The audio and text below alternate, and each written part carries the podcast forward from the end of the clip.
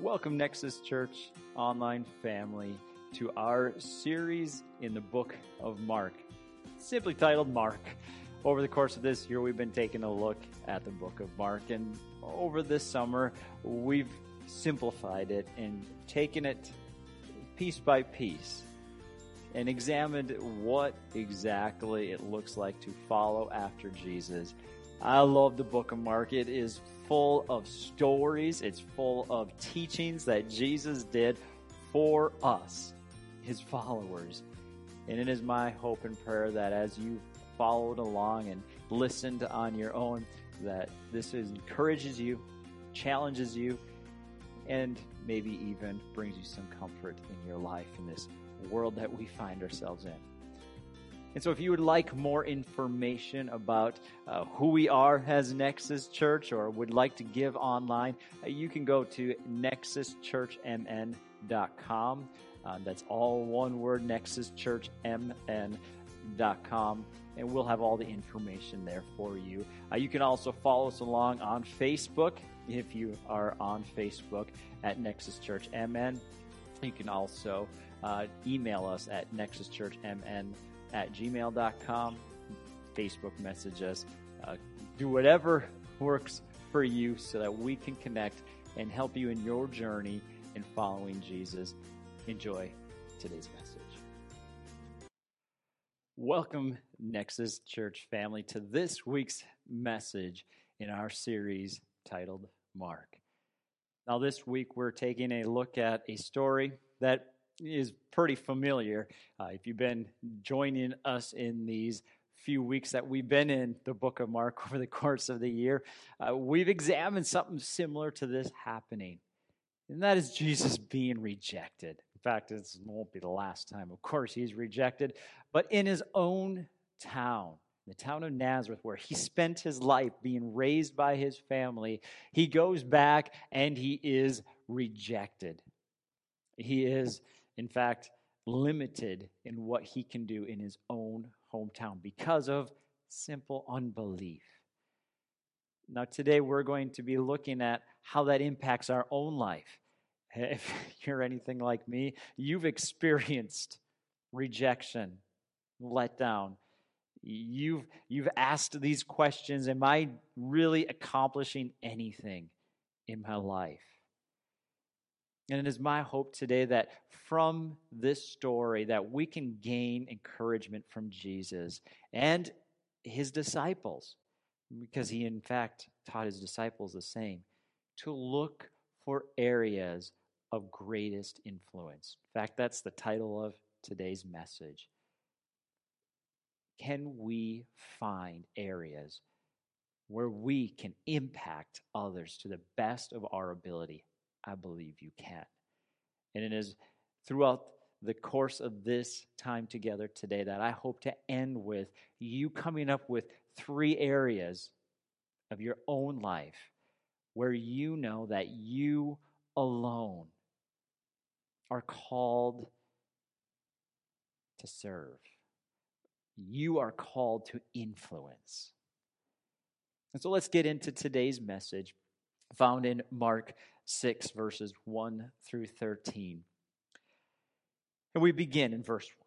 He left there and came to his hometown. Now, if you're with us last week, uh, you remember that Jesus had just uh, finished healing two people, like a lady who was uh, in a pretty severe state. She's she sold everything, spent all of her money to be fixed by a doctor, couldn't be fixed, right? And Jesus simply was walking along. She touched him and she's healed instantly. Well, he gets to this high official named Jairus' house and he was there to heal his daughter. Well, his daughter dies and he still goes anyway, right? Jesus still goes and he heals her, raises her from the dead. What an ultimate healing, right? And so he gets done with that. Now he goes back to his hometown, maybe to, to catch up with his family, round two, you know, like maybe they got it last time. And he goes back again. And once again, he's faced with the same dilemma. So he's at his own hometown, and his disciples are following him. When the Sabbath came, he began to teach in the synagogue, right? Teaching like he always does. And many who heard him were astonished, but not the right kind of astonishment. They said, Where did this man get these things? What is the wisdom that has been given to him? And how are these miracles performed by his hands? Isn't this the carpenter, the son of Mary, and the brother of James and Joe, Jose and Judas and Simon? Aren't his sisters here with us? So they were offended by him. Jesus said to them, A prophet is not without honor except in his own hometown, among his relatives, and in his household. He was not able to do a miracle there except that he laid his hands on a few sick people and healed them. And he was amazed at their unbelief. He is going around the villages teaching. Verse 7 He summoned the twelve and began then to send them out in pairs and gave them authority over unclean spirits. He instructed them to take nothing for the road except a staff, no bread, no traveling bag, no money in their belts, but to wear sandals and not put an extra shirt. He said to them, Whenever you enter a house, stay there until you leave that place. If any place does not welcome you or listen to you, when you leave there, shake the dust off your feet as a testimony against them. So they went out and preached that people should repent. They drove out many demons, anointed many sick people with oil, and healed them. What an interesting return that Jesus has once again in his hometown. Right? He, he left a simple carpenter, right? No special training, no great influence, nothing. But then he returns with great influence, with, with the power to heal, to, to teach, and to influence a massive amount of people. He had a great following. And so put yourself into the shoes of these people in his hometown. He's just a carpenter with no special training. He didn't go to that high elite school to, to create in him this, this magnificent ability to become this Jewish synagogue leader or high priest or anything of stature at all. He was a simple carpenter's son.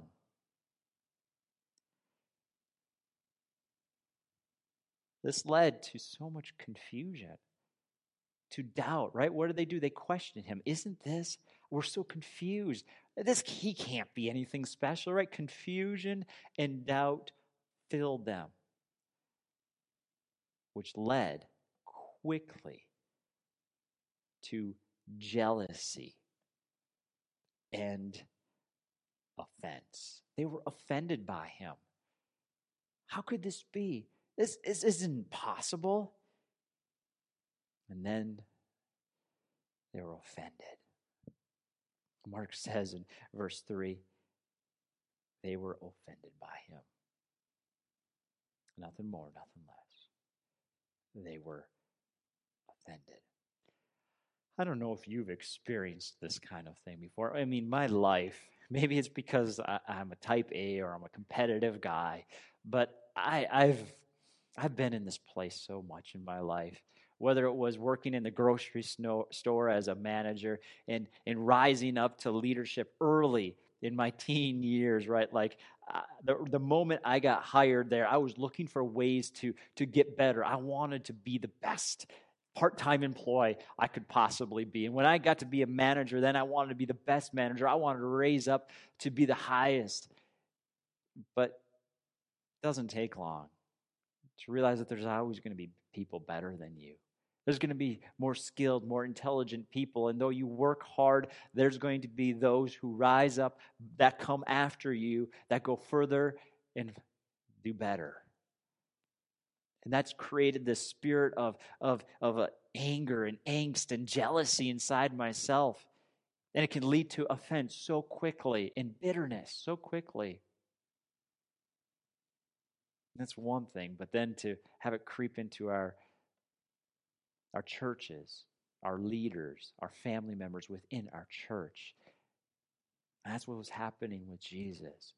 His own family, his church people were looking at him and saying, "How can this be? He can't he can't know anything about God. He can't be better than anybody else. He's just one of us." How can God speak to him specially? That's happened in my own life as I've I've seen pastors come in after after I have established in, in my own ministry and, and they come in and instantly they have this massive success and people are getting saved and people are being sent out and you look around and, and, and you get jealous. You're like, there's no way. How can they be doing this good? Why are they better? And you make excuses and you get offended. Here's the thing it affects your relationship with others right?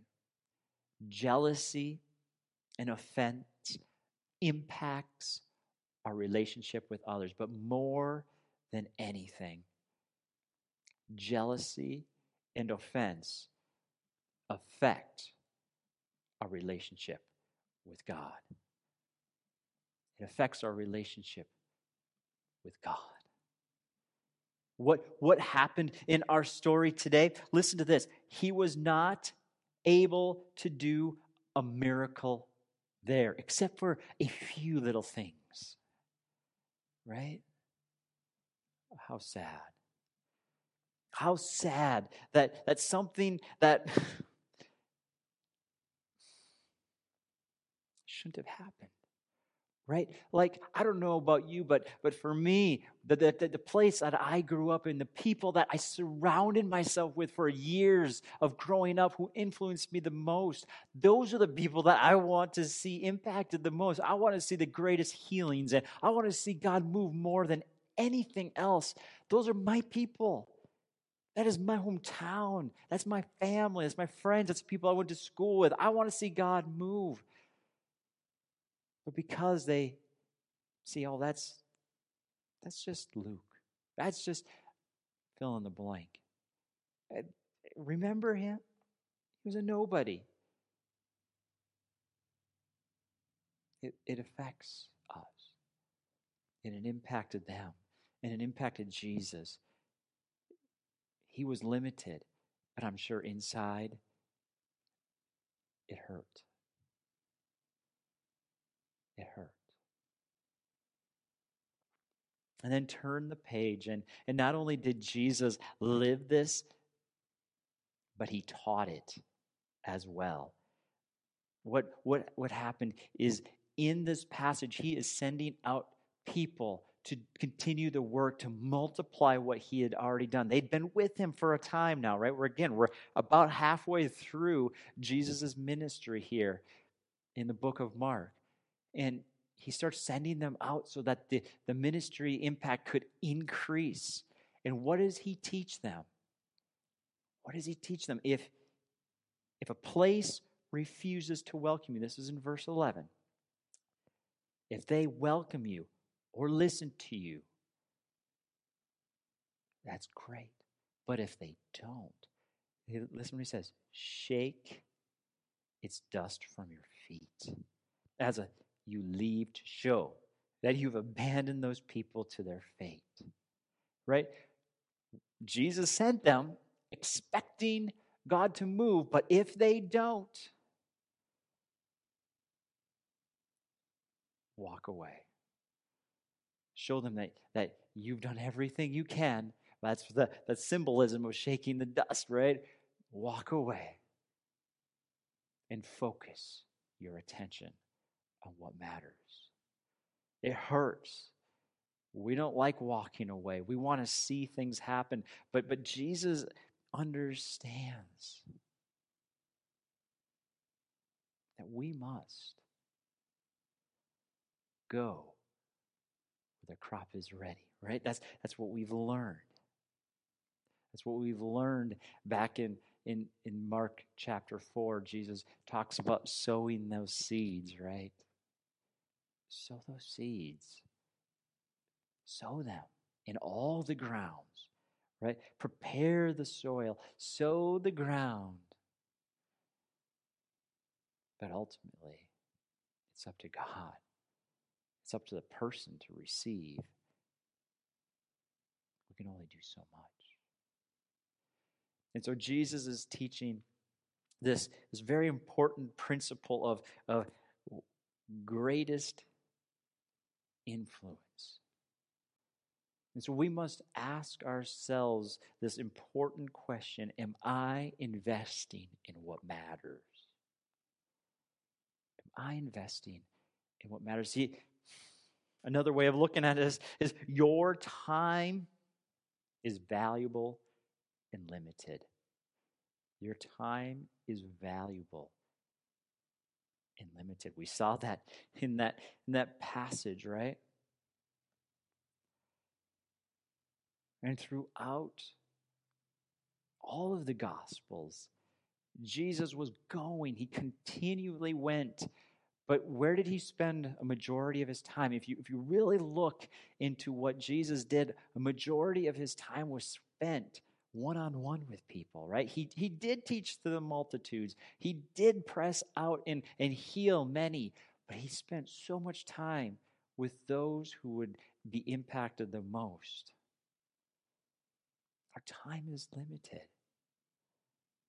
We must go where our influence is most received, most welcome, right?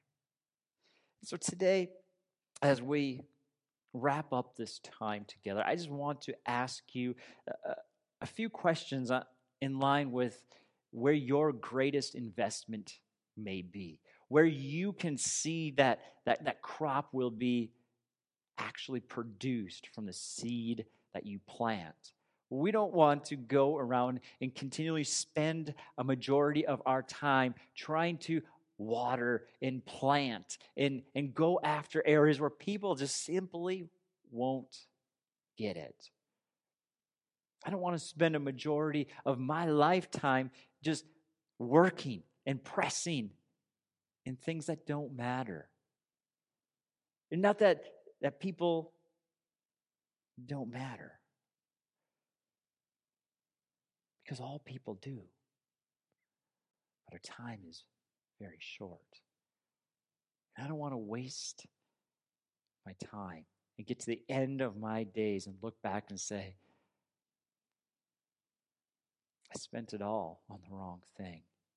I'm making money at this job spending hours in the office, or making my house look immaculate, or working on that car all the time, playing that sport. What really mattered was my family, my time with God.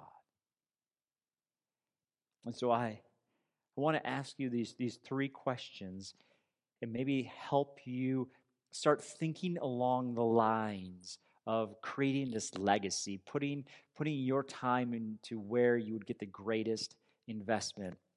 So, the first question for you today that you need to ask is Am I accomplishing what is most important, may I add, in the kingdom of God?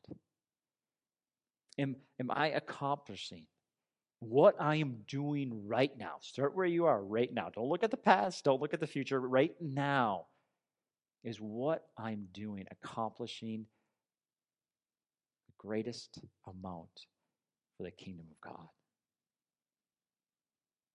Another question, maybe to ask yourself a different, different way of looking at it, is what will carry the greatest influence beyond me? Who am I investing in that can stand on my shoulders and go further and farther than myself? Are you investing in others? Who is it? Another question, maybe to help yourself, is what are the areas in my life that only I can influence? I, I really like that thought. What are the areas in my life that only I can influence? You see, there's certain things that you can do that nobody else can do. Explain that in a moment. But Francis Chan put it this way, and, and, and maybe this will help you today to get your mind around that a little bit more. He said, Our greatest fear should not be a failure, but a succeeding at things in life that don't really matter.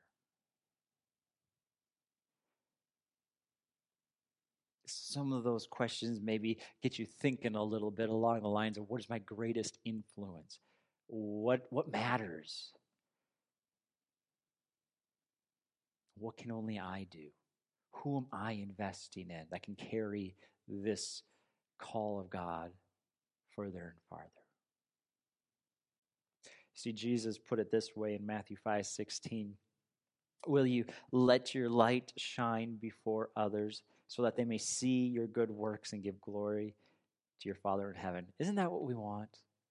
We want people to see our lives and glorify God. That's that's it. That's my prayer for you. I mean, if we could just leave it right there, every message for the rest of my life, end it right there. I want people to see you and give glory to God.